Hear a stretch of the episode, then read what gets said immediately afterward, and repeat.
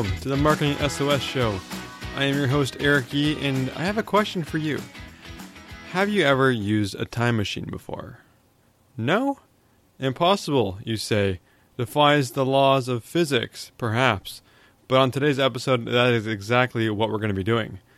We have a question from a listener regarding their uncle's business, and it pertains to their business seeming to be stuck in a different time era. Perhaps even a time capsule, you could say. And I'm sure everyone out there has seen businesses like this, whether they're in local ads or you see them around in your local area. Companies that seem to somehow still be existing in the digital age, but almost resisting digging their heels and not using any kind of digital technology or digital media whatsoever and you just wonder how do they still exist? How are they still in business? Well we're going to hear about one of those companies on today's show and uh, learn just what's going on with them.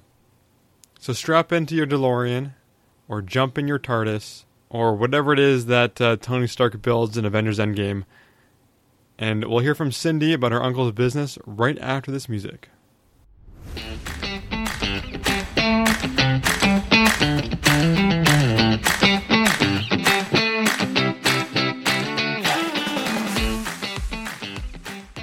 So Cindy writes Hi, Eric. My uncle owns and operates a fairly well known plumbing business in our local area.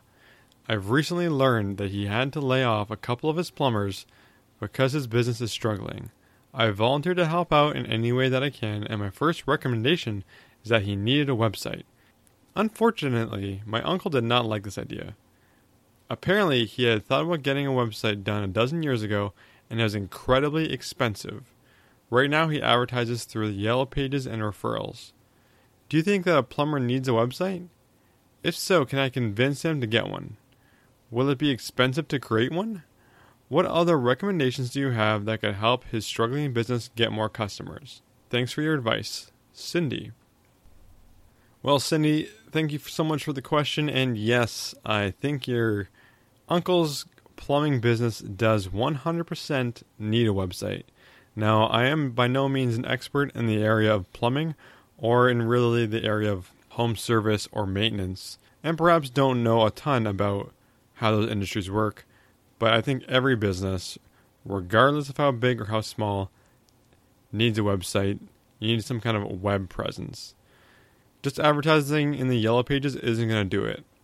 Yellow page circulation is down and the use is decreasing and will only keep decreasing as the years go on. If he has no website or no web presence, he is invisible to an entire generation of people. And more and more people in older generations are adopting technology. Their friends are using technology, whether it's Facebook or the internet. They're slowly getting on there, and that will only accelerate their decrease in dependency on things like the yellow pages. Now, referrals are always great, but it's not the best way to capture leads or to acquire new customers, which is what your uncle really needs to do. Web pages don't need to be expensive. He likely got a quote from someone or some agency uh, looking to overcharge him. You can do it quite cheaply yourself, even if you have no technology, coding, or website building experience. I'm confident in you, Cindy. You can do this. Buy a domain name from a website like GoDaddy, the name of his business, so like joesplumbing.com or whatever it is, or a variation thereof. Maybe Joe's Plumbing Windsor or Joe's Plumbing Toronto, whatever. So buy his domain name and then build a website on a, a website builder like Squarespace. There is only a low monthly fee that he'll need to worry about. It should not be astronomical, and you won't need to build a whole lot of pages on his website. Something simple, a home page, a services provided page, an about section, and a contact section is probably all you really need. And you can look at other companies in other areas to see what they kind of do in similar spaces. So, if you need to convince your uncle, besides just allowing him to listen to this episode, give him that analogy. He's missing an entire generation of people. Another way to convince him, Cindy, what I would do is before you try to convince him about a website, take it on yourself, take on the costs at first and mock one out for him to show him that you can have one done for him quickly and explain the low costs compared to what he has stuck in his mind, that high astronomical cost that you mentioned. Tell him that no website is like having a store on a busy highway with no sign and no door. Customers are looking for your service, but they cannot find you. If someone is Googling for a plumber in their area, they are not going to find your uncle. And more and more, that's how everyone is looking for these services. So, some other recommendations beyond yes, absolutely 100% needing a website. Get his business registered on Yelp, Google Business, and Bing Business. And since you're in the USA, try to get his business on something like Angie's List or other handyman type websites like this.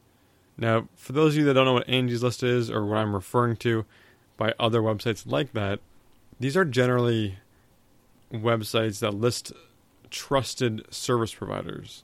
So, a list of handymen, carpenters, plumbers, etc., with reviews, things like that.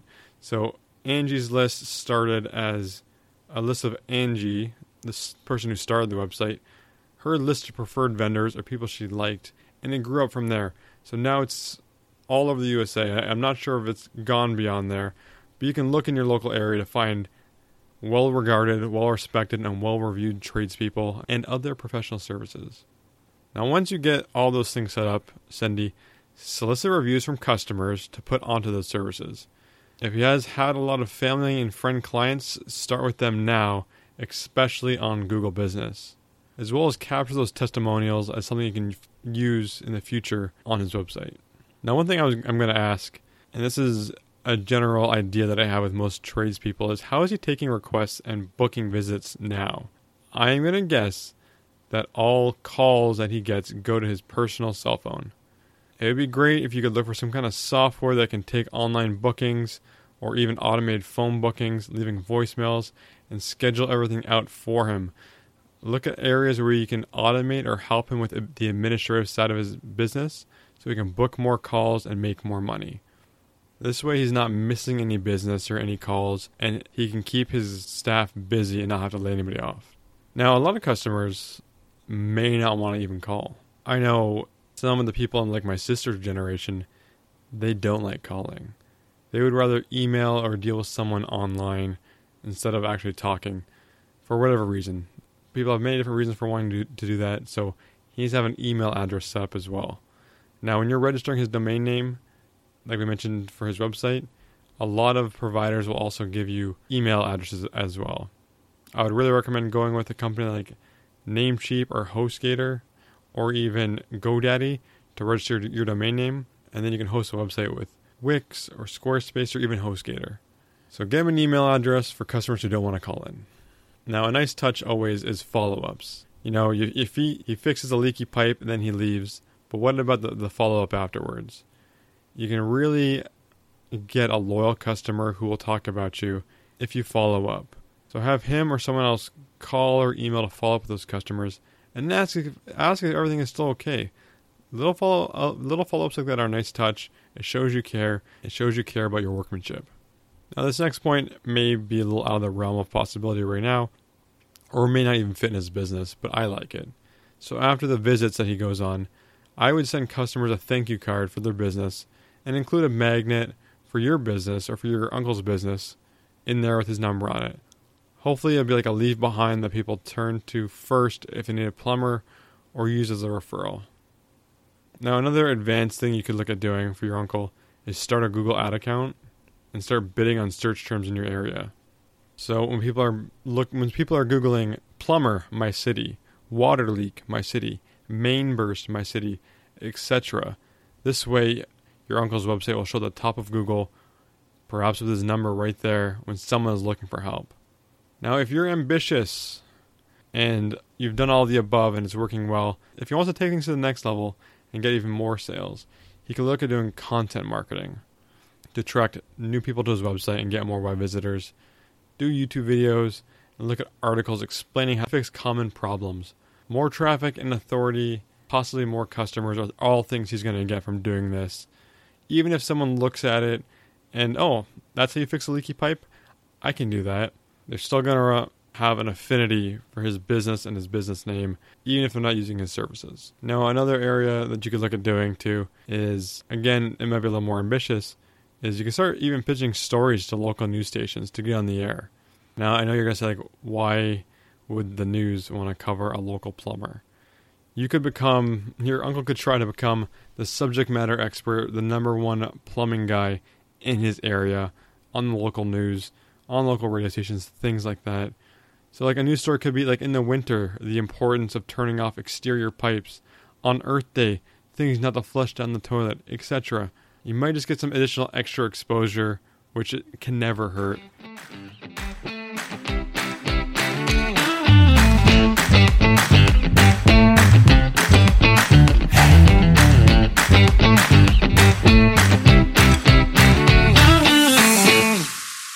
So, Cindy, I hope that helps your uncle and his struggling business. Please let me know how it's going. I really want to know if you can actually convince him to allow you to build a website for him. Because I know certain people, you get stuck in your ways, you get complacent, you get comfortable. Change can be tough, but it sounds like your uncle needs to change if his business is going to survive. So please let me know how things are going with him and what you guys end up doing. What new directions you take things in. I'm very curious to know. And perhaps to everyone else out there listening, do you have a similar time travel story or maybe a time free story where you're stuck or someone you know's company is stuck? I am happy to help. Perhaps some of the items I've listed in this episode can help them or help you. But if you have other questions that aren't so time travel specific, please, the email is eric at marketingsos.ca. I'm here for you. I got your back. I will help you in any way I can. Thank you all so much for listening. I truly do appreciate it and I can't wait to talk to you again in the next episode. Talk to you soon.